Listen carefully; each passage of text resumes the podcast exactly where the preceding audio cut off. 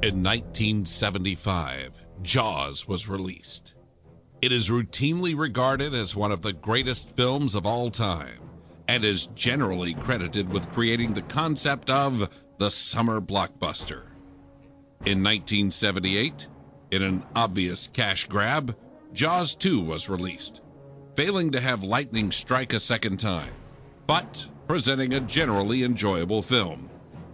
In 1983, Jaws 3D was released, shamelessly attempting to take advantage of a gullible audience. By 1987, there was no pretense of quality as Lorraine Gary and Michael Caine cashed paychecks for sleepwalking through a pointless and incredulous sequel. In 2016, Paul Spataro created Is It Jaws, in which he and a group of rotating guest hosts discuss new and old movies and place them up against the Jaws scale, which ignores some elements of the actual films and sets forth a rating scale. Jaws, an all time great classic film. Jaws 2, an enjoyable film with some flaws but worthy of multiple viewings. Jaws 3, a moderately enjoyable film. And finally, Jaws 4, a bad movie. Please join Paul and his guests as they ask the ever important question Is it Jaws? I came home, there was a man in my house. He had an artificial arm. Are you saying that I killed my wife? Are you saying that I crushed her skull and that I shot her?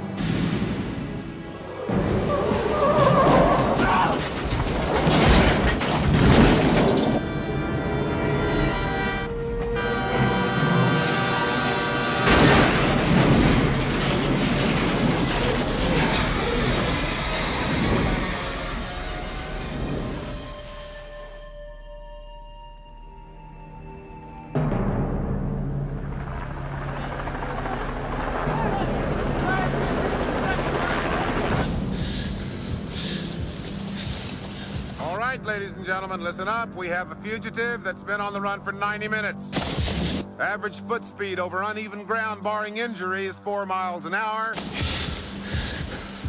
That will give you a radius of six miles.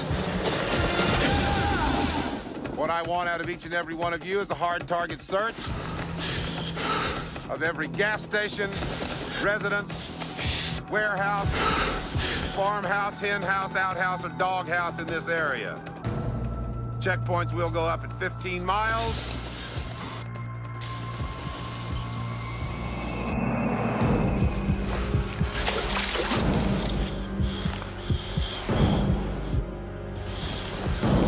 Your fugitive's name is Dr. Richard Kimball. Go get him.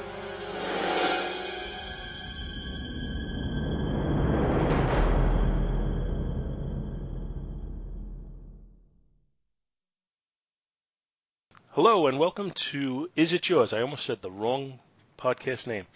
Uh, I'm Paul Spataro, and today I have wrangled the co-hosts of the movie film po- podcast to join me on my show for a change. Uh, and I'll tell you guys, and I, and I know I've already said this before, but you, since since I discovered podcasts, I've always looked for a movie podcast where they'd you know just talk about the intricacies of different movies and get into things and I find I found that a lot of the ones I've listened to over the years were a tad pretentious. Uh, and yours is one that does not fit that bill. I, I find that you guys are very down to earth when you talk, but you're also knowledgeable. So your show is one of the ones that I strive to be like. Oh my gosh, Really appreciate that. Thank you. that's amazing! Wow. So excited, you know, I'm, I'm soliciting people to, to come up with a theme song as good as yours. that I will agree with. I had nothing to do with it, so I I agree. I, I sing it to myself all the time. It's- I have had the earworm with it once or twice. I know. Yeah, our, our buddy Sean Coyle came up with that, so gotta give credit to him. So uh, we were trying to figure out what to cover today, and you two suggested The Fugitive as a movie that you know so well, like the back of your hand, that you'd just be Mhm. able to come on cold and talk about it. And I was saying to Bri- to, to Zachy before you joined us, Brian, that uh, I know you guys did a commentary on it on your show. Uh, I Mhm. it's been a little while, so I haven't listened to it. Uh, but I I was one of the things I enjoy about your commentaries is you guys obviously make a conscious effort to not sit there and say, "Oh yeah, and look at this. This is a great scene." And look at this. Mhm. Oh, this is when he does this. You talk about the movie so that if somebody's if I'm in my car and I don't have a visualization of a movie, I'm comfortable listening to your commentary. Uh, most of the time, I do have a visualization in my mind because most of the movies you cover are ones that I've seen multiple times. Right. But but that is the right way to do a commentary as far as I'm concerned. And I know on the occasions where I've done them, there has been once or twice where I've gotten into the movie and like stopped talking. Yeah, I, you know, that's a joke with us because whenever a movie is over two hours, before we start rolling, we're always like, uh oh. And I, I found the only one I remember actually running out of things. Literally, I mean, it's almost never a problem, but the only time I remember actually running out of things to say, I think, was Robin Hood, Prince of Thieves. I, was that it? I, I think because Uh, it was like Godzilla. Godzilla. No, Godzilla, man. Godzilla. It was like there was like 20 minutes left, and I was like, I Yeah. that's it. Yeah. Just We were ready you can turn off your, in. your your Blu-ray now. Yeah. Well, we no. 'cause we yeah. we committed to that one, not you know realizing it didn't occur to us that this thing could be giant sized. Yes. We're like, oh, it's two hours plus. Uh, we should have reconsidered this, you know, and, and it was Yeah. kind of in for a penny, in for a pound. But then again, if it's a movie like The Fugitive, which is over two hours long, and this is this is one of those weird movies. I, I I say weird because it's it's not a movie that I think people quote a whole lot, but Zachy and I quote it as if it was a Simpsons Yes. episode, which and even just just today, in fact, I got a voicemail from an unknown caller, and I was trying to decipher it because it was real garble garbly, and it someone was in a car trying to talk, and I was like, what? I was trying to piece out together the words, I and I you're going with literally just was like, uh, uh, next stop, merchandise mart. Which comes from this film, but I know very few people would know what I was talking about.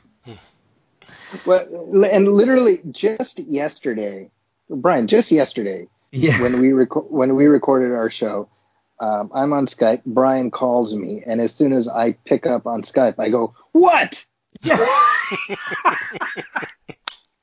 and I knew And- exactly that he was just the word yelling what at me, and I knew exactly without any setup or context that he was quoting one of the prisoners from the beginning, the first act of this movie, when they're doing roll call on the bus. That's great. So here we are, fugitive. Yeah. so yeah, so what I was saying to Zachy was uh, I wanted to come up with like a different angle to attack this from because I don't want it to just be okay. Let's just talk about the movie.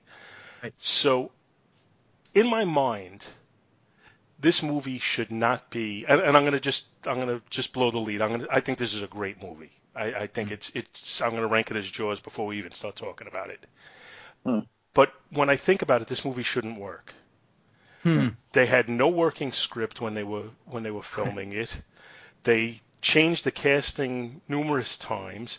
And think about it, how many serious TV shows can you think of that they made a, a major motion picture out of that was successful? Absolutely. And I was just this is so funny. I can't believe how much this movie has come up. Honestly, not even related to having this podcast coming up this week, but I was uh oh, my, uh my girlfriend and I were watching Psych and the police chief on that show was an actress in The Fugitive, but I can't remember who she played. So every now and then I attempt to try to figure out who she was. And so I went on YouTube, found some random clip, and it was the wrong clip, but it was the clip with Julianne Moore where she plays this doctor. And what happens is, as uh, you know, Harrison Ford's character is sneaking around the hospital, he sees this boy who's in pain and he can't help his tendency to want to help. And so he looks at the boy's chart, ends up sort of saving his life. And it's this total little moment in the film, which is true to his character. And it also you know, makes a new lead for the the people chasing him. It is conducive to the story. However, it is true to the nature of the television show. Like they didn't leave behind the fact that the show was based about him going from town to town while he was trying to hide. He can't help but help people, and it just.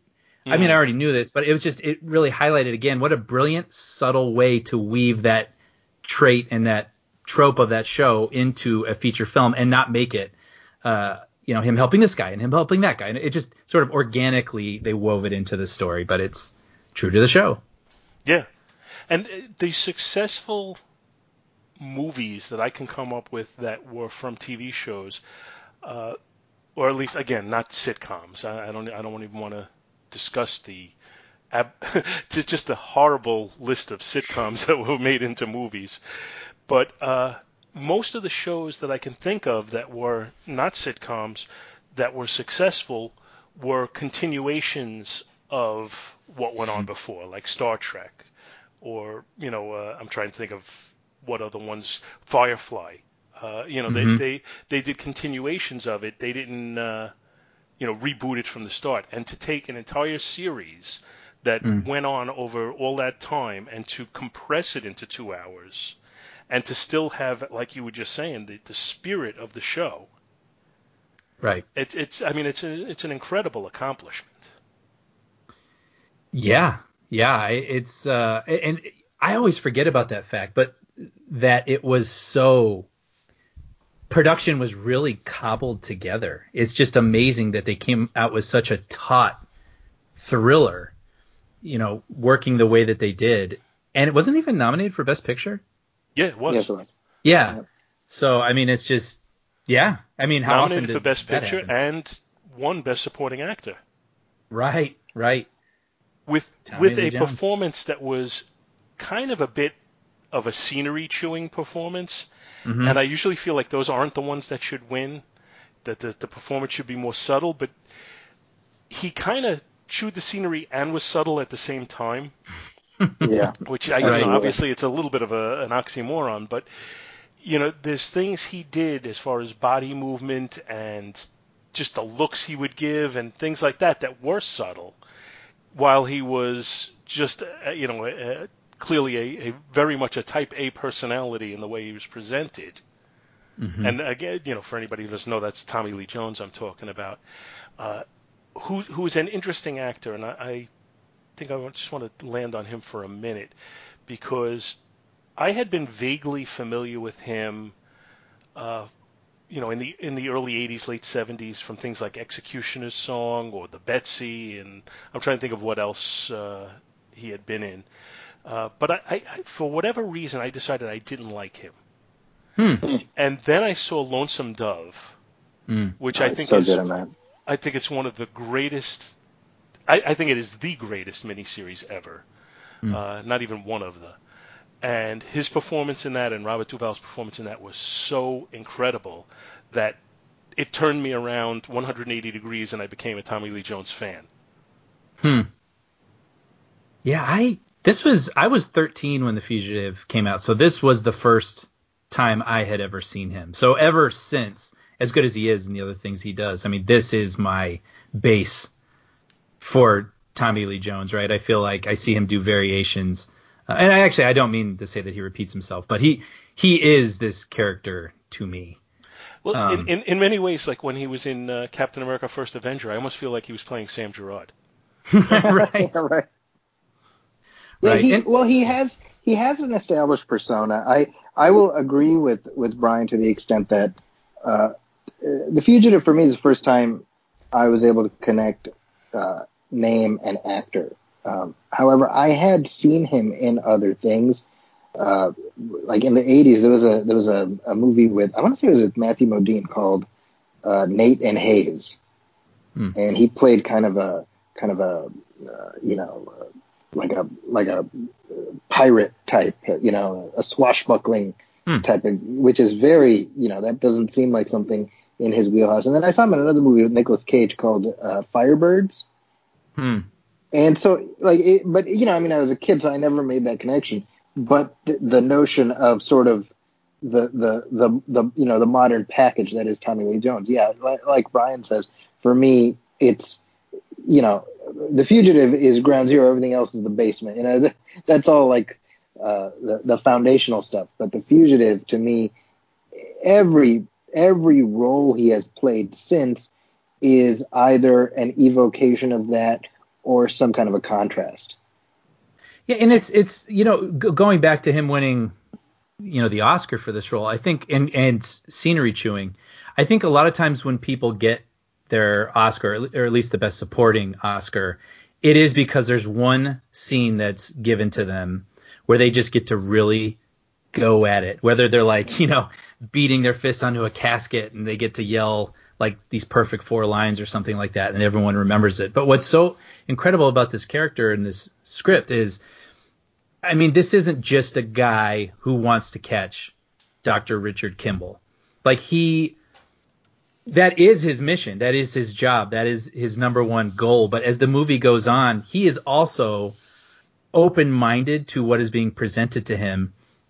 And by the end of the movie, he realizes, you know, that, that Kimball is innocent. And it's it's kind of fascinating. He goes from like a Terminator, you know, the I don't care in huh. the tunnel to he's smart. He's accepting the information that is being discovered and he you know, like he he his his character morphs and evolves through the movie as the story goes along. Like he's sharper than just being this growly guy until the end who you know what I mean? Like it's it's a oh, really absolutely. rich character. Well, I, I think at the point when he, you know, when when Dr. Kimball breaks into the hospital and is looking at the records of the people with the Yes. prosthetic arms, and then they come to the hospital afterwards. I think that's when he has the absolute conviction in his mind that Kimball didn't kill his wife. hmm And he becomes skeptical as he talks to to some of the other people, and it's it's fun seeing him still be his sort of smarmy self, but he's he's putting the pieces together, and you can see that calculation behind his eyes. It's it's a great it's a uh, so if I can just interject here, I mean the, the, to echo to echo what you're saying, uh, you know i how you convey so much in those silences, and when he's talking to Julianne Moore in the Mhm. scene that Brian referred to, and and you know Gerard's like, how's the boy doing? And she says he saved his life, and we just cut to his face as he takes that information in, and I love that. That you know Tommy Lee Jones is able to convey both uh, a hard edge and kindness Hmm. within the same scene. And he does that earlier when he tells his his deputy, you know, Newman, he says, "I don't bargain." Mm-hmm. Yeah. Oh, I And- love that scene. It's so great because because that's all in the context of him showing the kindness and the and the really the maternal energy of protecting his kids. He calls them his kids, right? His deputies. But within that, that's woven around. But I'm going to get this guy no matter what. In that case, it was referring to to uh, you know Copeland. But that's that's the paradox, right? And so this entire performance is elevated by Tommy Lee Jones very delicately walking this this tightrope between uh, a, a, a, a just sort of generic hard ass and somebody who's a little bit more complicated than that. Mm-hmm. But Nat, you know, I think I don't know how familiar you guys are with the TV show. Uh, but you know, in the TV I, show, I Sam- am. I, I think more more so than Brian. I think Yes. I am. Yeah. In, in the TV show, I think you know S- Sam Gerard was almost uh, I forget what the character's name is, but it was almost Les Miserables, where he's obsessed with getting Hmm. He's Richard Philip. Gerard. I'm sorry. He's he's Philip Gerard. Oh, was he? Okay, I didn't see. It's been a while since I watched it. Uh, I I think in this one he's not, even though this does catch the tone of the mo- the TV show. In the movie, at least you know what the whole "I don't care" scene is showing you he's not obsessed with Richard Kimball, Mm. and it's not you know it's not Jean Valjean on the run here. Uh, this this is somebody who his duty is to bring him in, and he's obsessed with performing his duty. But that's as far as it goes, and he's very content to bring him in to have him, you know, have the uh, the conviction overturned. Mm-hmm. I, I don't think you know like there's no point where his ego enters into this and he's bothered by the fact that you know he finds out that Kimball is innocent. Right. And and I think you know that's that's almost reflected when you know when they get into the car. Eh, You know he's giving him the, the, the thing for to warm his hands. He's taking the handcuffs Yep. off of him, and he's smiling at him. You know he he's you know he he's very comfortable with the fact that Kimball isn't guilty. Yep. So uh, if you're still listening to us, we uh, we're a week later, and uh, we were recording, and something happened that we had to stop, and we had to go away, and we came back. So we're going to pick up the conversation. And as much as I wanted to try and seamlessly edit it together, I thought it was better to not pretend and just let you guys know. Uh, some time has passed since everything else you've listened to, but I've managed to wrangle uh, Zachy and Brian back to keep talking to me. I don't know why they keep coming back, but they do. Well, I think we're we're all a little we'll sound a little wiser now That's who we are older. by about seven days. I was just thinking it'd be funny if we are in fact recording exactly where we left off, but we're just telling people it's a week later for an elaborate prank in our own heads. Well, you know Andy what? Kaufman. They have no Yeah, way of knowing, right? Right. We're like, ha, ha, ha, fooled them. Like, it His- even matters. That was uh, what's it? Dana Carvey had a uh, had a TV show for a little Yep. while, I think in the '90s, and that Stupid was one, pranksters. yeah one of the bits they did like pranks that just really Yeah, were just like you know totally It- stupid. It, it was him and Steve Carell. Yeah.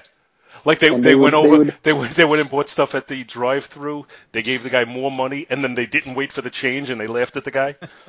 Yeah. They would take off before they got their, their food. Yes. as if they, as if they put one over on him. But uh, anyway, we, we we are back again, and we've kind of gone extensively into Tommy Lee Jones. Uh, I wanted to touch a little on Harrison Ford because as I sit here now, it strikes me as a no-brainer. Of course, Harrison Ford. You know what? Who who could you possibly want more than Harrison Ford to play the lead in this movie? Uh, according to Wikipedia, they had considered Alec Baldwin, Nick Nolte, Kevin Costner, and Michael Douglas. Uh, and when you, you hear that list, and those are all you know good actors, and they'd probably all be good in the role, but you think, well, none of them were going to do better than what Harrison Ford did Mm-hmm. you know, with hindsight. But when I think about Harrison Ford at the time this was made, so you know, 1993, uh, I, I almost feel like you could eliminate Star Wars and Indiana Jones from the equation because they're so different than the character he's playing here.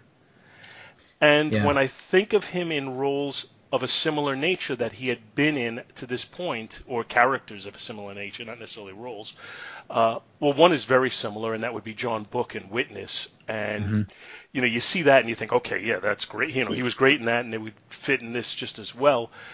But two other movies that come to mind for me of him as kind of a more regular guy that didn't work for me were Mosquito Coast and uh, Frantic, Hmm. and even to some extent Presumed Innocent. Mm-hmm. And so I'm, I'm thinking, I don't know that it's the slam dunk no brainer at that point if I'm the casting guy Hmm. that I think of now, you know, with 27 years hindsight. I'm curious as to what you guys think about that.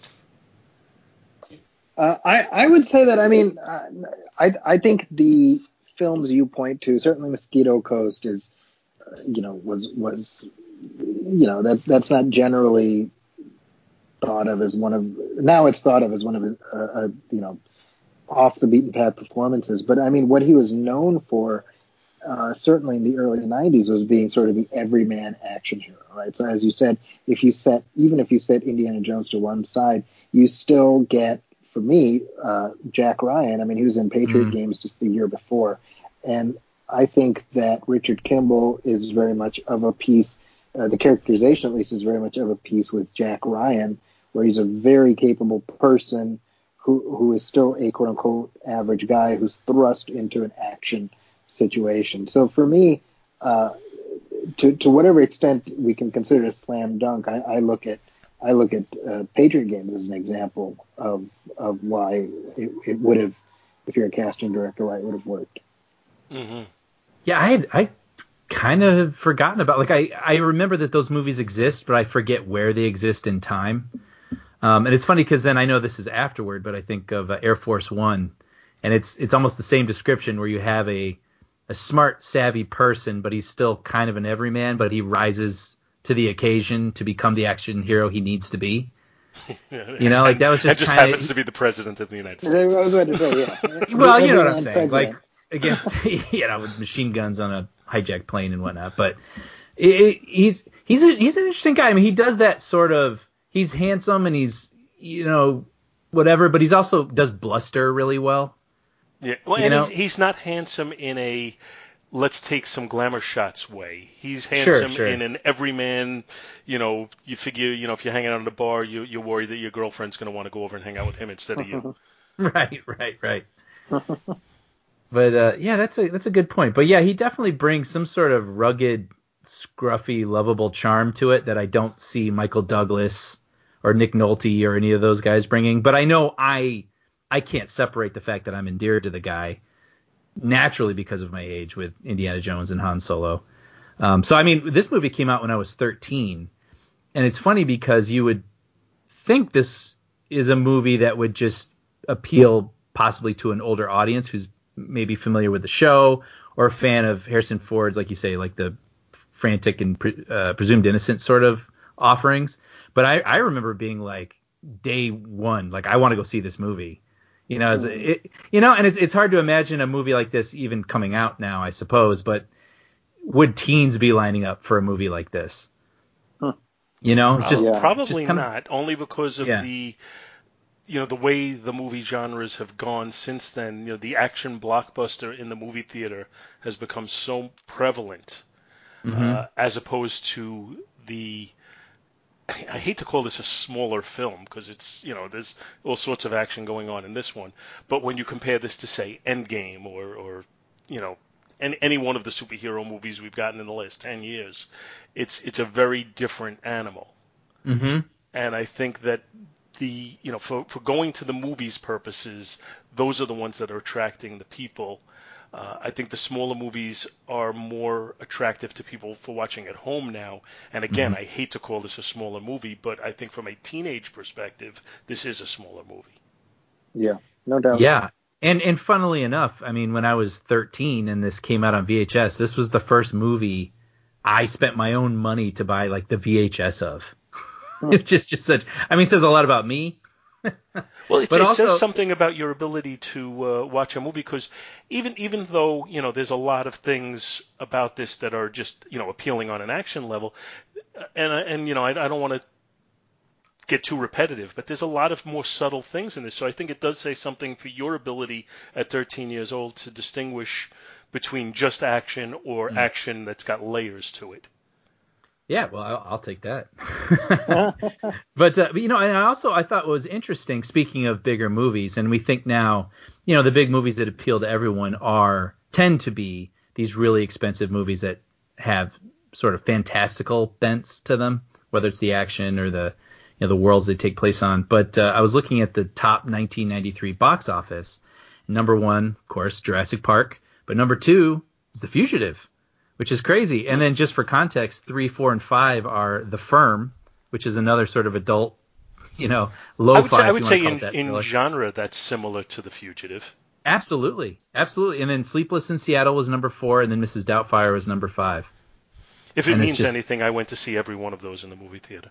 Yeah, I think I may have too, except Sleepless in Seattle. I probably saw that on VHS later, but um, yeah, yeah, it's just it's just interesting. I mean, the types of movies that were the juggernauts those years, but also why I even looked that up in the first place was I was thinking it's interesting that The Fugitive was the number two movie in 1993 behind Jurassic Park, and it's funny that there's this huge weight behind Jurassic Park still. I mean, ironically or not ironically, but as a weird footnote in this moment in history, it was number one at the box office last weekend. You know, with uh, only drive-ins being open. So it's and you you see Jurassic Park T-shirts everywhere, and of course they've rebooted the franchise, but I feel like people are still talking about the original '93 Spielberg film. But it's just funny that the number two movie, The Fugitive. I mean, the whole "I don't care," you know, line was riffed on and The Simpsons and whatnot, but somehow that slowly faded away from you know prevalent public consciousness, which is just I don't know. I, I'm just curious for you guys to speak to that a little bit. Yeah, I, I you know, we, we were talking before we started recording again, and I was saying how, uh, you know, there, there's been this this situation where there's some movies that just seem to be evergreen and are on TV all the time. And actually, the one I always mention and I mentioned earlier was Shawshank Redemption. Although mm-hmm. I don't see that on TV nearly as much now as I did, say, five years ago. Mm-hmm. Uh, and I think that's because right now I'm seeing a lot of the superhero movies on TV mm. on an evergreen basis, or Harry Potter on as an evergreen basis. But to me, I would think Shawshank Redemption would appeal to the exact same audience mm. as The Fugitive would. And right. I never could understand. If, if you ask me personally, I think The Fugitive is a somewhat superior movie, although I think Shawshank is terrific also. Mm-hmm. Uh, and I could never understand why Shawshank got the love it did, and Fugitive seemed to kind of. This is overstating it, but it seemed to almost fade into obscurity a little bit. Mm-hmm. Yeah, I don't I don't know. I mean, it's interesting too that Shawshank wasn't a box office hit, right? Whereas The Fugitive was. It's Shawshank somehow found its beloved following years later. I guess maybe I don't know if it was VHS or if it was in the well, Shawshank know, cable had had a famously impenetrable title, which basically dared people to pay money to watch it. Right? Well, it's even yeah. worse if you consider the uh, you know the, what it was adapted from, because the original title is Rita, Rita Hayworth, and the Shawshank Redemption. Right. Right. I I think to that point, when you look at the Fugitive, the marketing was spot on because, and you guys know, a murdered wife, uh, uh, you know, uh, an innocent man, you know, the chase begins or whatever. Like it's so it's so basic. What, mm-hmm. what what let's go see this movie. What is it? The Fugitive oh, gee, I wonder what that's about. Right? You don't need to, you know, oh, that's who's in it? Harrison Ford. Let's go. It's it's it's like a perfect package. It's those it's those deals that that agents put together. You know what I mean? Mm. right, right, right. And it helps that you know back then the television series was still somewhat known. Uh. Um, I remember when the movie came out and my parents being like, "Oh, is that the we used to watch the TV show?" Oh, you know, and they didn't go to the theater, but when it came to home video, they watched it because they remembered the TV show. Hmm. You know, and this was during that era where you know we talked about it before. I mean, everything, every old time TV show was getting rebooted, but there's a reason this one worked in a way those other ones didn't. Right? So why do you think it didn't find its uh, you know all the slots on cable for reruns then i mean it, it had a run right i mean i would say for a good seven to nine years it was it was rerun fairly often but i just mm. i just think the marketplace has changed you know i right. i can't speak to cable because i just i don't i don't uh, I don't have cable, so I don't, you know, I don't know what, what movies are rerun constantly. But I mean, I can speak to the the young people, uh, you know, because I I've been teaching media classes for more than ten years, and I screen The Fugitive every year, every semester. And, and well, first first question to you on that is when you screen that for your class. Yeah. What percentage yeah. of it, and this would be a, a, class of students who have at least some level of appreciation for film, what percentage of your class has not seen it already? I mean, it's been it's been a sliding scale. So when I mm. first started, I would say, you know, 40 to 60% of them had either seen or heard of it. Mm-hmm. And we're at a point now where if if anybody's seen it, you're talking about maybe two or three out of a class of 35. Hmm. That that right? almost seems like a sin. you know? And and you but, know what? I'm I'm guilty because I don't think I've ever gotten my kids to sit down and watch this, and I should. Right. well, there's just so much. this seems like one of those movies where if if it's been an, over a year since you saw it, and it comes up in a conversation, you should be saying to yourself, you know what? I got to put that on again soon. Uh-huh. And, and it seems like that should be universal. so so I don't understand the lack of audience that it seems to have right now, and it's you know, I mean, to, to you'd only have two or three people in your class. How how large is your class generally? Yeah, we're talking about between 35 and 40. And and to have, you know, I guess you're talking kids somewhere between 18 and 22 years old. That's that's a good range, yeah. And and for them to not have any familiarity with this, or if you know, only two or three of them to have familiarity with this, it just seems just wrong to me. That that you know that this this should have more exposure. This this should be an evergreen movie. Well, how how does it play for for an an uninitiated audience? That's that's the fun part for me is this is because I, I I close off my semester with this right Mm. um, because I the, the class that I screened it in is called cultural expression in media and basically I the class is structured around the idea of how film interprets different cultural groups and how we then plug into those cultural groups based on filmic interpretation. And so I use fu- the fugitive as as a culminative experience where I talk about film itself is a culture. And Hmm. when we all sit in a crowd and watch a kind of a, a blockbuster type movie together, we are we are sharing in our own monoculture, you know. Mhm. And I think this is a perfect vehicle for that. And it's it's a slam dunk movie. Like I know they're gonna love it. hmm You know what I mean? And and that's never not been the case. I, I remember when I w- when I was in Twice a college year, and I uh, more than ten years. I took a uh, film appreciation course when I was in college, and the teacher that taught it showed the scene from Goldfinger in Fort Knox. Oh sure. And and he challenged the audience, and he's showing he was showing it to us for the purpose of showing the editing and the uh, music in the in that scene. And he challenged the class to watch it for that purpose and not get pulled into the story. Hmm. And it was amazing because everybody got pulled into the story. Nobody Right. was able to, to watch the entire scene with and, and continue to take notes on editing because it was just so, you know, it just pulled you in so much. And and I wonder if you might have some sort of a communal experience with your class that of that nature with this movie, where you're showing it to them for an express purpose, and they just get pulled into the story and kind of forget all the stuff that you're talking about. right. Well, on a similar note, Zachy, I'm curious with your kids, and I don't, I don't know if they're old enough for this movie yet, but have you shown it to them? And if so, I'm just curious. I, I imagine your oldest is probably about the age when I saw this. I'm just curious if it hooks him Well, at all. yeah, he, he's he's 13. So um, um, at this point, at this point, my two oldest have seen it at least twice. hmm So I mean, this is just part of their cinematic language, you know. hmm That's cool. Uh, Yeah, I think. yeah. Yeah, sorry, sorry, good. No, that's it. Well, no, it's it's funny because uh, you think there's just so many touchstone movies, at least for our generation, that we feel like okay, th- these are the things we have to show our children to build like a foundation. And there can mm-hmm. there's so many building blocks that are sort of a requirement, you know, like the Back to the Futures, the Star Wars, the whatever.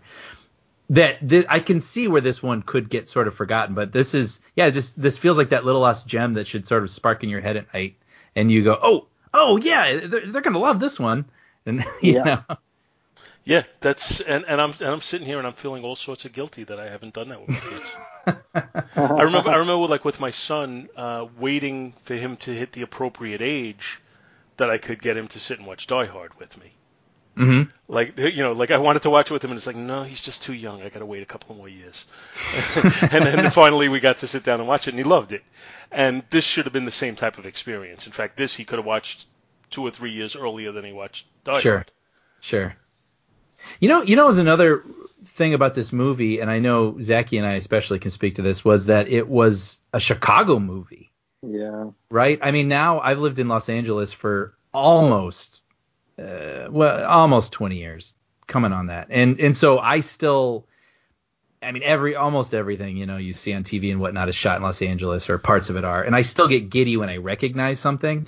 So times that by 10 when you're young and you're interested in movies and a movie takes place in your city and, and not one that has palm trees and you know places you don't recognize like you you recognize the bridges you recognize the L train and all those things and I I know that definitely spoke to me I, as a, as a kid all you know being in And the suburbs of Chicago that's that's a similar experience. I think that uh, anybody who's who's in that situation, you know, growing up in Brooklyn uh, and being in Manhattan, Staten Island, the Verrazano Bridge, you know, all all those different things that we see in movies. Uh, I do remember, especially as a kid, more, much more so than as an adult, when you saw something that you've seen in real life. Oh, I I, I know where they filmed that. I saw Mm-hmm. this. It, it would it would carry a lot of weight for it. Yep. So I could Yep. see now this this I mean they didn't film the entire movie in Chicago, uh, but Hmm. it feels like they did. I think they did a good job. As somebody who didn't grow up in Chicago, has only been there twice in my life. It felt like when I was in Chicago. Yeah, yeah. Well, I know the the train sequence, which we should talk about that by the way. That this incredible pre CGI practical train crash that they actually, you know, executed, and apparently I think that was in uh, North Carolina, I want to say, and the train is still like they just left it. They p- packed up their cameras and left, and you can still go out there and see the train. Um, They're, just kind of humming and backing away slowly. yeah, wheels still slowly turning. Um, but that that sequence, I mean, I think for those very reasons, still hold up because it feels so visceral and dangerous, you know, when you're watching it. And that there's something to be said for practical effects uh, and and how they feel. It's especially if you are fully aware of it. I mean, there's certain digital effects that are so seamless that Mm-hmm. you know you you could believe they're absolutely real. Uh, but the more far out you get, the more even if they look real, you start saying, oh, all right, you know, this is still fantasy world. Mm-hmm. Uh, but when it's when it's truly a practical effect and they and they just do it right, like in that scene, uh, it there there is like you said a visceral feeling to it, mm-hmm. and, and that that just it get it kind of gets you gri- gripping the arms of your chair. Yeah, and putting I mean, even as a kid, yeah, I rewatched that. It wasn't. I mean, obviously, I rewatched Star Wars and all those things too. But that Fugitive, the train sequence, was definitely something that I would pop in the VCR and rewind and watch over and over. I mean, it really captivated me for sure. And if the funny thing is, when you first said the train sequence, my, in my mind, I went to the scene at the end of the movie when the guy recognizes him on the train. Mm, right. thinking, I was thinking you know, because it's it is a very well put together scene. Uh, Mm-hmm. but I'm thinking, hey, where, where's Brian going with this? yeah, yeah, yeah. And then you get Neil Flynn, right, as the uh, yes, the cop. the transit cop. Yes. Yep. Uh, so uh, I, I just want to talk a little bit more about some of the casting choices a little bit. Uh, I, I think Sela Ward was perfect for her very small role in this. Because it's almost like you see her and you say, you know, I understand why he loved her so much because I just see her in this and I love her too. right, right. And I didn't Yeah. really know her. I wasn't familiar. I knew she was on that show Sisters, but I didn't really know her to speak of. Yeah. But she just, you know, like for for somebody who's on the screen so little and you know, you really hardly see her with Harrison Ford at all. You just feel some sort of chemistry there anyway, mm-hmm. Mm-hmm. which is very strange, but it's it's true and it's just you know, she was perfect for that small part. to, just to that point, I mean, the fact that she has such a small role relative to screen time means that the time that we spend with her is that much more important, right? And I think I think two things that are so crucial is we see them sort of kidding around with each other Mm-hmm. at the at the party. You know, there there's an overt there there's an affection, um, but there's also there's also a passion. You know, we see them, uh, uh, you know, making love. Right? There, there, he he didn't he wasn't just married to her; he was in love with her. Mm-hmm. Yeah, you, you see her like preparing for him to come home, spreading the Right, rose petals right. and everything, and you just kind of Yeah. feel her. You know, you don't know how long they're married, but you just assume it's been a while. But Yeah. you see that she's still kind of excited about him coming home. He comes That's in, he right. sees the ro- before he realizes what happened. He's, you know, he he's smiling because he knows that she's got that attitude. Uh, you know, th- there- you you feel it. It's it's just for a very short scene. It's very strong. It's, Mhm. it's in in its own way. It's it's like the uh, the opening scene in Up where he pulled out so much emotion in you. right, Yeah, right. yeah, really Yeah. cool. That's a good. Yeah.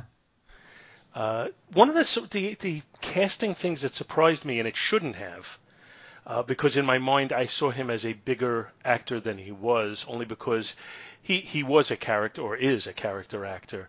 Uh, was Joe Joe Pants in uh, as the deputy marshal because I just saw him as you know I I thought I think of him from uh, Midnight Run Mm. or from Risky Business, and I just kind of saw him as a more as a, as a bigger role, and yet you know he's fine in, in this, and he fits it very very well, and he you know as part of uh, Lieutenant Gerard's uh, crew. It's interesting because I would be curious to see the alternate universe version of this where someone else plays him because it might feel like a smaller role, but he just makes such a meal out of it and just adds his Joey Pantsness to it all. That is Exactly. just- I mean, he feels like the third lead in the movie, basically, right? You know, like him and Tommy Lee have like, I mean, the whole team, they do a really good job. Even the small, whoever speaks the least, and I'm not sure who that is, they still make it feel like they all have this chemistry. Like they are this family under this father figure of Tommy Lee Jones's Sam Gerard, right? Like so, but but certainly I'd say that the uh, Cosmo character maybe chews the most scenery is a way to put it, but uh, is very memorable for that reason. Well, you, you you get the feeling through the whole movie that people who come into his unit either become part of the family and totally buy into his way Mm. of doing things, or they get transferred out. Yeah, yeah, absolutely. And that's you know that that that's what I think adds more weight to the I don't ma- I don't bargain. Oh, such a good scene, yeah.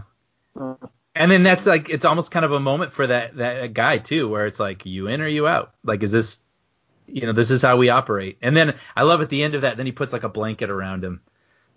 Yeah, because he does Yeah. care about his guys, but they all have to buy into his Well, way of doing and, things. And what makes it, that scene in, in the beginning with Newman so great is it allows for Deputy Newman to have his little arc where at the end of the movie, near the end, he's the one who helps crack the case.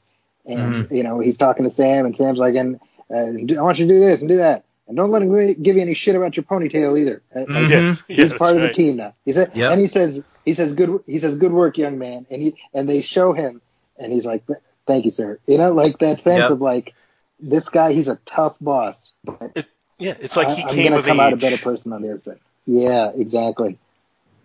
Yep. I mean, talk about good screenwriting. And I and I mean, I know we have already addressed that this movie was like held together by gum and you know twist twist ties and whatnot. But I mean, to it's like he could have just been agent number three, you Yeah, know. But exactly. to take the real estate of its running time to give the like third or fourth person in his unit an arc like that, just that's what makes a great film. When you find the way to do that, i i to even attempt it is one thing, but to pull it off is like that's why there aren't so many classics. There, that's why there, you know, it's it's not easy. When when you hear about this screenwriting and you know what the the screenplay was like and how they you know were kind of doing it on the fly, you wonder how much of it is totally, you know, just off the cuff, like impromptu. Let me, I'm going to just say this line this way, or I'm going to, mm-hmm. I'm going to mm. change the line.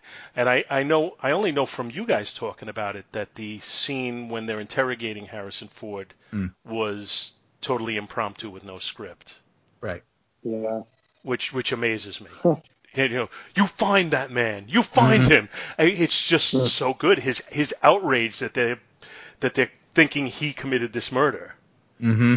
It's Yeah. it's you know The- it feels so the real. Slow, the slow realization is what's so perfect because going into that room, it doesn't even occur to him that he's going to end up on the wrong side of this. And throughout the through this, the, you know, the camera is on him, and you, you know you see that realization gradually happen in real time, and that's what makes it so effective. And it really underscores this idea of this man who is uh, you know, a, a victim of this unjust system. We, we are seeing the injustice play out, right, through the magic lens of film. You know, when when the trial is happening, and they say the prosecutor's like, "We're going to play Helen Kimball's 911 call so that you can hear her uh, blame, you know, name her killer."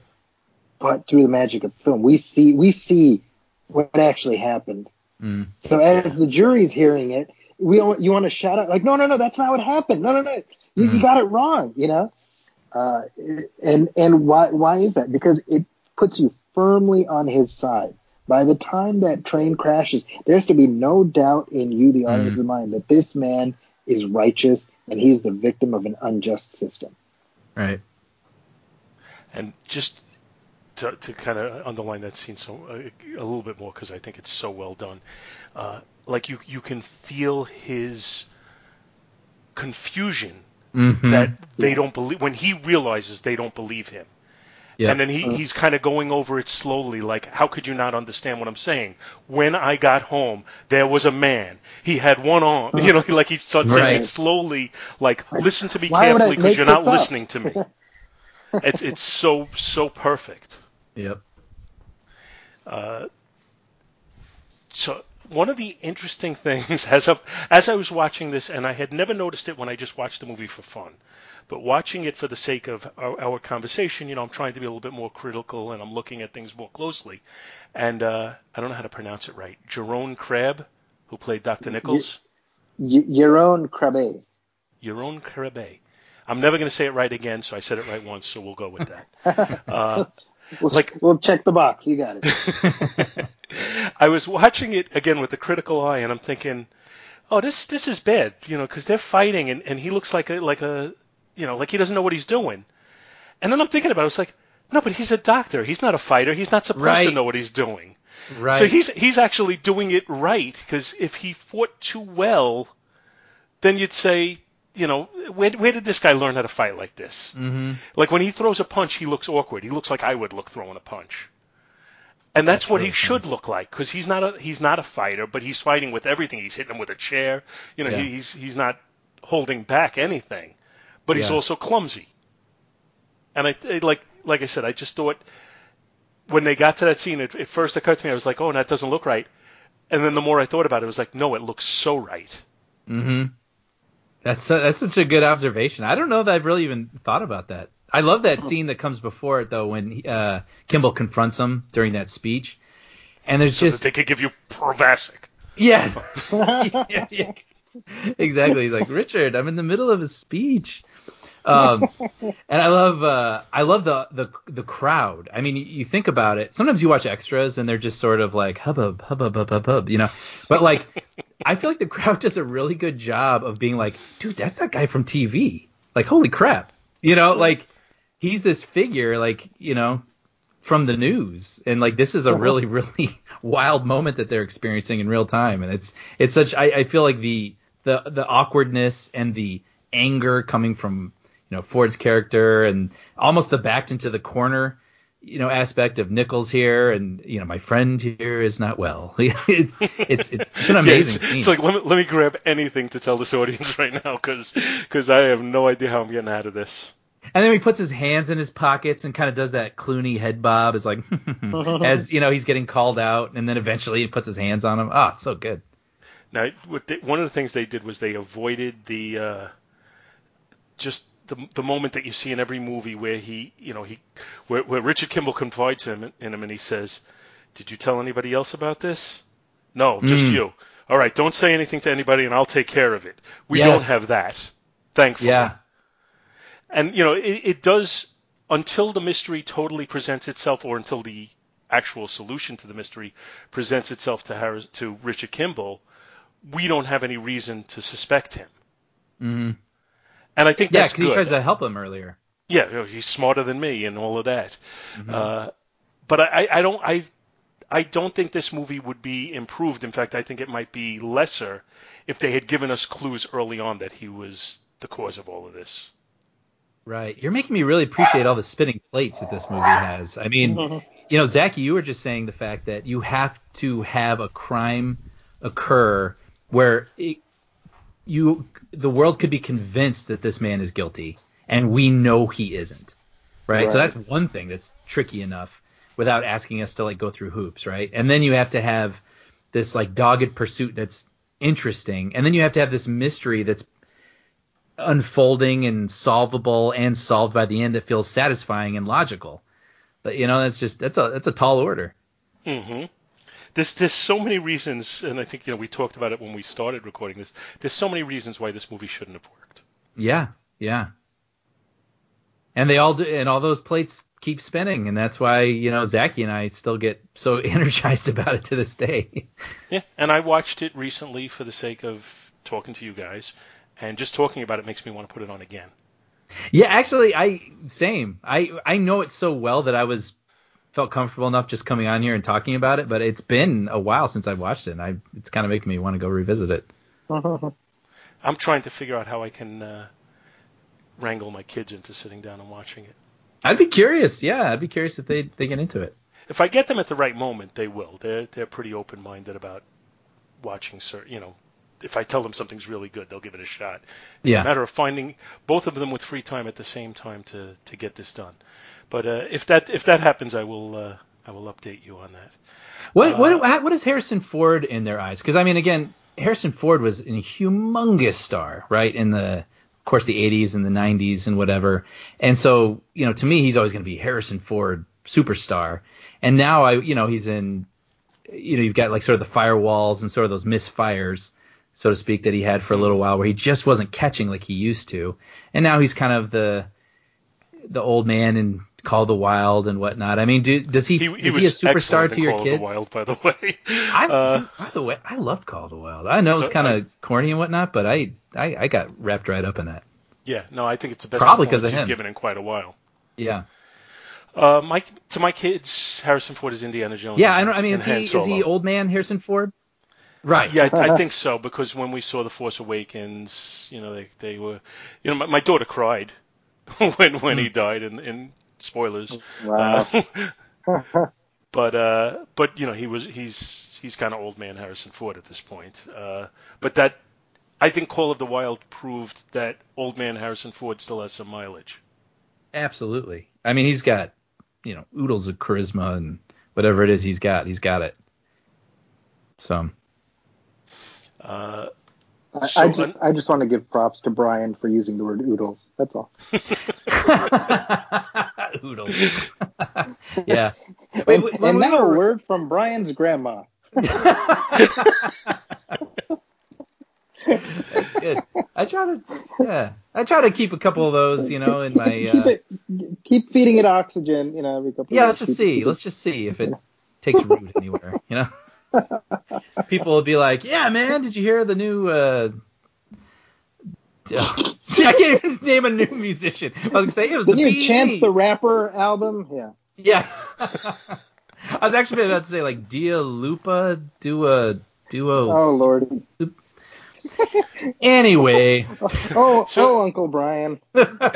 anyway, another another casting choice. I'm just curious because somebody who I wasn't particularly f- familiar with, but uh, is very important to the film, is Andreas uh, Katsoulas. Mm. I, I just knew him as Tomalak from Star Trek: The Next Generation. That's the Mm. only Oh, sure. familiarity I had with him. Uh, but I thought he another one. I just thought he he brought it up to another level in this movie, uh, particularly with the yeah sure I got I got a, a you know prosthetic hand I must have killed his wife Yep. like that, that Yep. scene. I just think he he you know he hit it at a ballpark with that.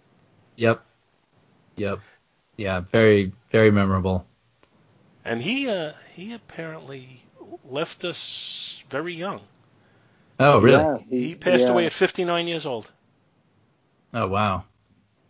So Yeah, that he was, was. in, uh, I'm sorry. he, it was. It was in the uh, 2000s, I believe, that he passed away, right? It says he died in 2006 at 59 years That old, which right. would have made him in his early to mid 40s when this was made. Oh wow. Yeah.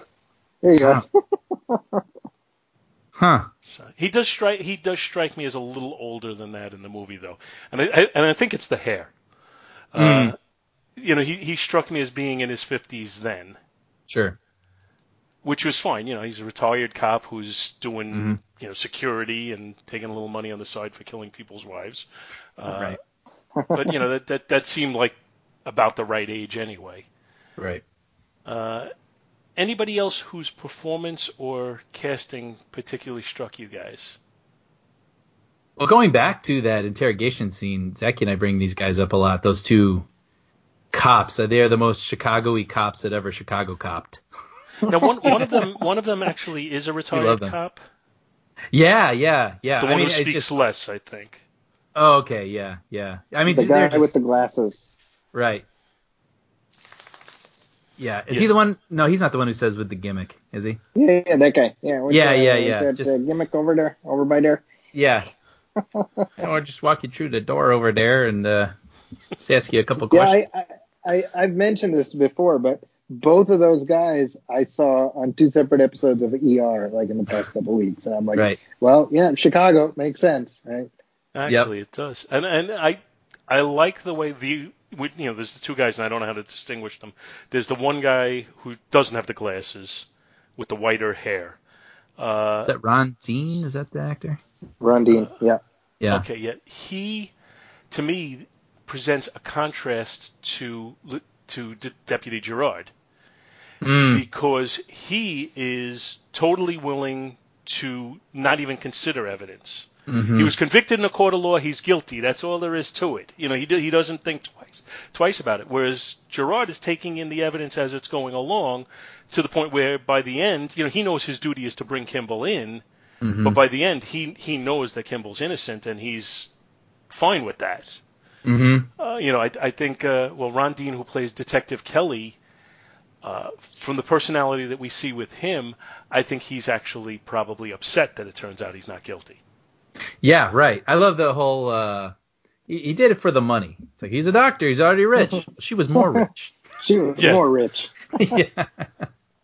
You know, Yeah. I think I think this is part of the genius of unlike the television series where Gerard is chasing Kimball around the country because he's the guy. It was his case. He investigated it. He arrested Kimball. This is his case. So it's a matter of pride for him. Whereas in the film, Gerard comes in after the fact, and he's not a cop in the in the sense of being part of the Chicago PD. He's a U.S. Marshal, and the in Brian, you and I talked about this on our commentary track. I think the film draws a distinction between the law and justice, Mm, and mm, Sam Gerard represents justice. mhm. You know, Yeah, I- It's- I it's agree not- with that. Yeah, And Detective Kelly effectively takes on the role of Gerard from the TV series, or at least the ideology of Gerard from ideology, the TV yeah. series. That Yeah. I arrested him because he committed this murder. He was convicted in court. He's guilty of it. that's right. Until the last episode, when you know he, when they Yeah, catch the he- one-armed um, man. Exactly. Yeah, and Gerard still gets his man. He still gets in the car with him in the back seat. Only he's giving him an ice pack, right? So Exactly. he still gets the satisfaction. You see the lightness, you know, of, of completing his task, but uh, he's got it all figured out. And is that I could use the rest. Uh, I don't, I don't want to jump too much into it, but I think they really missed an opportunity on uh, U.S. Marshals. And I Yeah, think the yeah. problem was they tried to do the fugitive light. Mm. Yep. And I, I think they could have, you know, there, there are other places you could have gone with this. And, and you had such a rich character there. And he's still appealing in U.S. Marshals, but there's something missing. And it's not just Harrison Ford. It's, it's, the mission needed to be different. Yeah, I don't recall it to be honest very well. I, I saw it when it came out, and I I don't think I've gone back, so I don't remember really. I couldn't speak to it. I don't know, Zachy, if like what I remember, I caught like the first ten minutes maybe on cable, and I remember it starts with uh, Gerard in a chicken suit. I don't Right. even remember that. You know, like like one of those people that stand outside of a restaurant with like a flyer, and but it's kind of played for laughs. Like the tone just feels different. hmm Um, I don't know. I don't know. Zachy, I'm curious your thoughts on it because I, I don't re- remember it very well. Um, I I've just recently rewatched it. I think I think the biggest problem is that they they looked at the fugitive and they were like, all right, we got to have that scene in this. Mm. We got to do our version of that. So like we did the train crash in there. Let's do the plane crash here. We did the jump from the waterfall here. Let's do a jump from the building here. You know Mm. and it's a lot of that and i think fundamentally they you know they wanted they they looked at the fugitive and they're like all right uh the hook here is that it's an innocent man and uh, uh he's trying to prove his innocence and we got sam gerard so we got to do that again Mhm. but uh the problem is uh, um, a man who, a regular guy who's on the run uh, because he's accused of murdering his wife. That's something you can get your arms around. Versus an ex special forces guy who's accused of murdering a guy who was trading, uh, you know, state secrets, and, and that's mm. like I'm I, I got bored halfway through that sentence. right, right, right, right. And and it's it's just a shame because I think I think Tommy Lee Jones is very good in it. I think I think all the U.S. Marshals you're like happy to see him back. Dan. Roebuck, mm-hmm. um, you know uh, Tom Tom Wood who plays Newman, but it's just it's it's such a it's such a they should call it 1998 movie, you know, because it is like it's made to exist in March of 1998 and, and, not one day past March, you know. where, where, this one, you know, I mean, this had some serious stuff going on, and I mean, you got a guy's wife is murdered and he's on the run for, you know, I mean, the the the, the overall plot is very serious, but there's moments in this movie that make you genuinely grin and smile uh, and not because of comic relief, but just because of the character moments and what's going on. And I only saw U.S. Marshals once, but it seemed to be missing that feel. Mm. Yeah. It, it yeah. I, I, hate to overuse this word, but it almost felt a little soulless compared to this one. No, that's accurate. I, and I gotta say, it, it's directed by Stuart Baird, who has never impressed me as a director. I think he's a very good editor. He edited Superman the movie, for goodness sake. Um, I think I think soulless is the word to describe his directorial efforts because he did Executive Decision, which also has Andreas Katsulas, by the way. Uh, he did U.S. Marshals and he did Star Trek Nemesis. Hmm. And he has, you know, he has no directorial signature. There's nothing that really. I mean, he's he is the definition of plug and play. Hmm. And and you know, I mean, say what you will. I think I think Andrew Davis brought so much uh, to the fugitive. You know, part of it is because he grew up in Chicago. It's reflective of his own experience with that city. Um, I don't know why they wouldn't have brought him back. You know, I, th- I think that was a big mistake. Mm-hmm. Yeah, I wonder what if they if they would have at that time. Maybe he was involved in something else.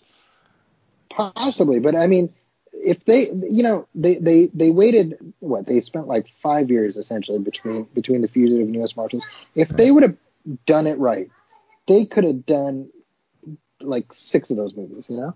Okay, well, in 1998, Andrew Davis had uh, A Perfect Murder with uh, Michael Douglas and mm. Gwyneth Paltrow, which is very uh, good.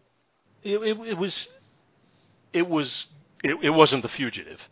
Uh, no, but it had its moments. I don't think he's ever matched that. I don't think he's ever matched what he accomplished with The Fugitive. Mm-hmm.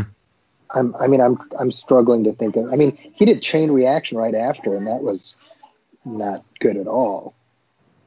Is that with um, Keanu um, Reeves? With Keanu Reeves and yeah. Morgan Freeman, yeah.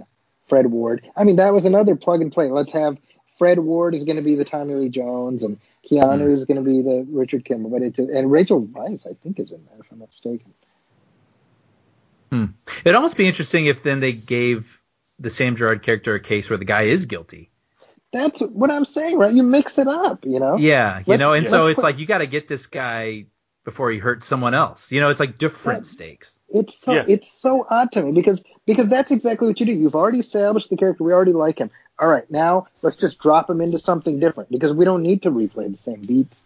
Because we already well, maybe, like maybe you totally turn it on its ear and you you have somebody who other people are convinced somehow uh, people in some sort of level of authority are convinced did not do it. Mm-hmm. And Gerard is once again kind of being non-committal. The I don't care and he finds out that the guy did. Right. I don't, I don't know, like there's something. There's, yeah, something to twist it a little. Mm-hmm. mm-hmm. I, I, Just different think, different sorts of stakes. Yeah. Yeah. Or you know, like you said, somebody who it's like I got to get this guy off the street before he hurts somebody. That's the stakes. Mm-hmm. You know, that would have been better. Yeah. Well. So that's, that's a, it's a lost opportunity.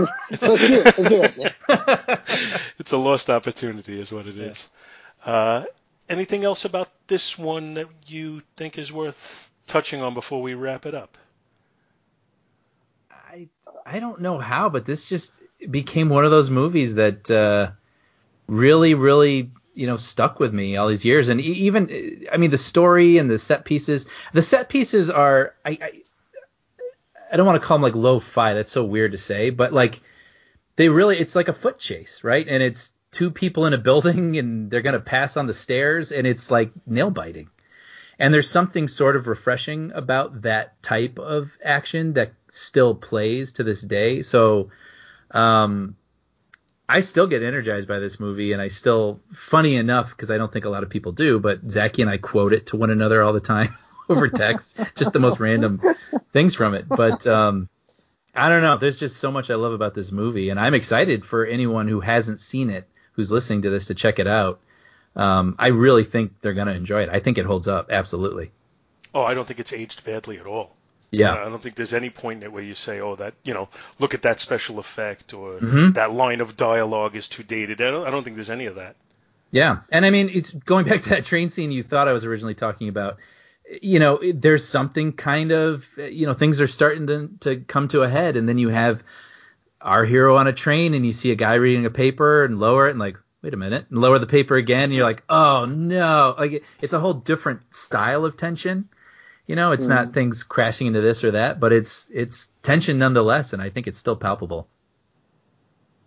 Through, through the whole movie, you're in Richard Kimball's shoes, Mm-hmm. except you're just not quite as competent as he is. Mhm. We're not, we're, we're not capable of doing the search to find out who, who, you know, who has prosthetic arms that fit the, uh, the description or to know, you know, to go to the hospital and to be, to be able to solve this mystery. But you're constantly in his shoes anyway. And in that scene, It- you're definitely sitting there looking at this guy saying, "Oh, please don't recognize me! Please don't recognize me!" Yeah. Mm, yeah. Yeah, and then when he slowly It- it folds is- his paper and stands up, you're like, oh. It's it's a uh, it's a perfect what would you do movie. mm-hmm. um, and there is an element of, and this is going to sound weird, but there's an element of of wish fulfillment to where I think many of us think about what would it be like if I was just on you know on my own and I had to just kind of make things you know make things work. Obviously, we don't want to be on the run for that reason. That's awful. But like that that sense of like just leaving everything behind and just you know I mean that was the reason the series worked Mm-hmm. uh, because you think like I I hope I would be this person even under these circumstances, right? Richard Kimball is a good person.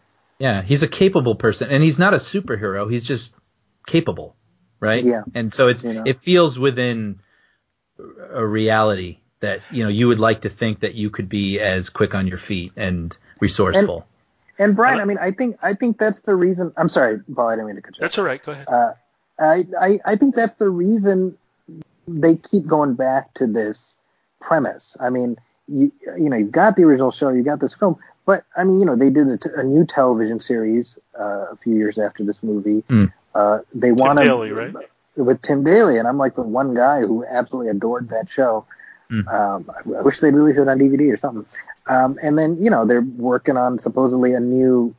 There's like that. That was like a version of it on Quibi, I think, which like that'll be gone in moments. But oh yeah, um, was was that with remember that? Kiefer Sutherland? with Kiefer Sutherland, that's not Richard Yeah. Kimball or whatever. But they're talking about doing like another movie also Right. and and who knows if it'll be good or not. But I mean, the point is, there's a lot of juice in the premise Mhm. that pulls people back in. Right, the idea of the the good innocent man, the good man who is innocent. He's not merely innocent; he's also good. Mm-hmm. Who is uh, a victim of the system. I th- I think that's something that is just fundamentally relatable, going all the way back to Jean Valjean, Right. Mhm. you know, and before, you know. One of, one of the things I just wanted to mention about that whole situation, though, you know, talking about him and his competency, uh, I'm not a big fan of the term uh, Mary Sue, Mm-hmm. uh, but there's never a point where his level of competency feels like it fits that definition. Mhm. Everything, the way this movie was put together, and again, it's it's just a miracle because it sounds like they threw it together with you know spit and tape. Uh, but but the way it's put together, every scene that he shows that level of competency, it totally makes sense. Right. And that's that's just you know, that it, it- I guess it's a lucky accident in a lot of the a lot of respects. Yeah. But it it really is. You know, it's what's the old expression? If you had like an infinite number of monkeys on an infinite number of typewriters, right, right. I, I, I think Shakespeare or whatever. It was Yeah. the best of times. It was the blurst, First of of times. Times. that's that's almost what it feels like. Like this is just that one that you know, despite all the reasons why this should have failed, it, everything about it works. There is there isn't one thing about this movie that I think I you know that I look at and say, okay, this they could have done better. Mhm. Uh, and for that for that reason, on my scale, I rank it as a Jaws. And I'm, I'm, I'm with you. I agree.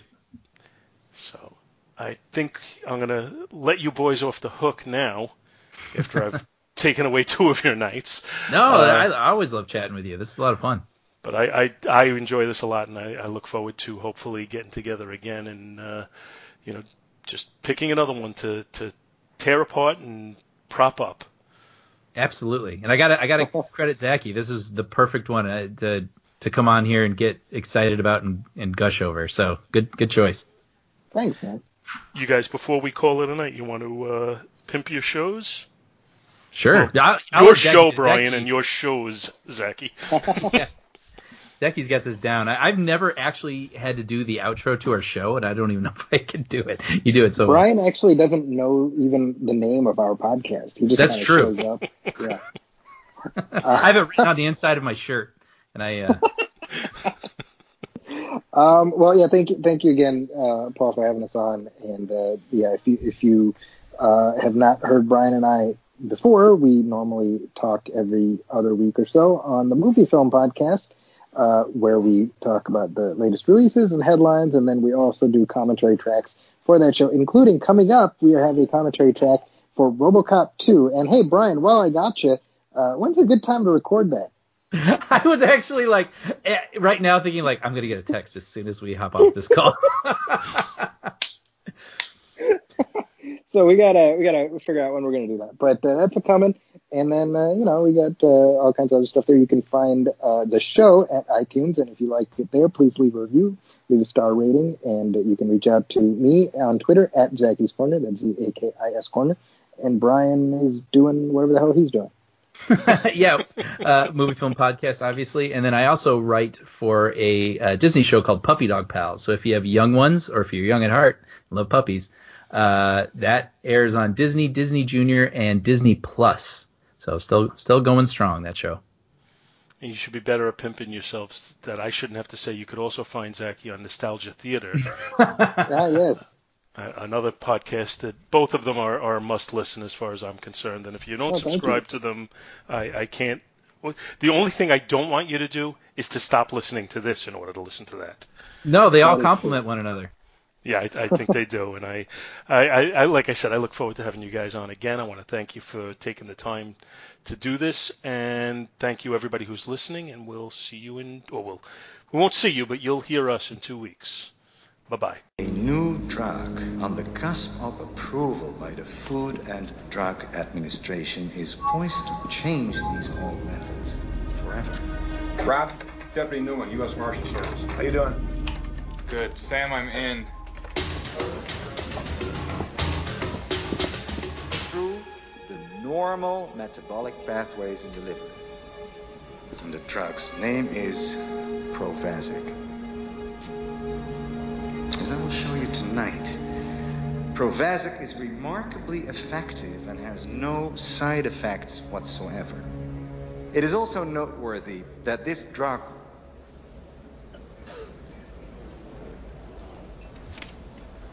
that this drug was developed in cooperation, not competition, with the Chicago Memorial Hospital in what we hope will be the model for continued dishonest, excuse me, honest, open joint ventures between academic medicine and pharmaceutical industry. Richard, I'm sorry, I'm in the middle of this speech. You almost got away with it, didn't you? I know all about it. I can prove it.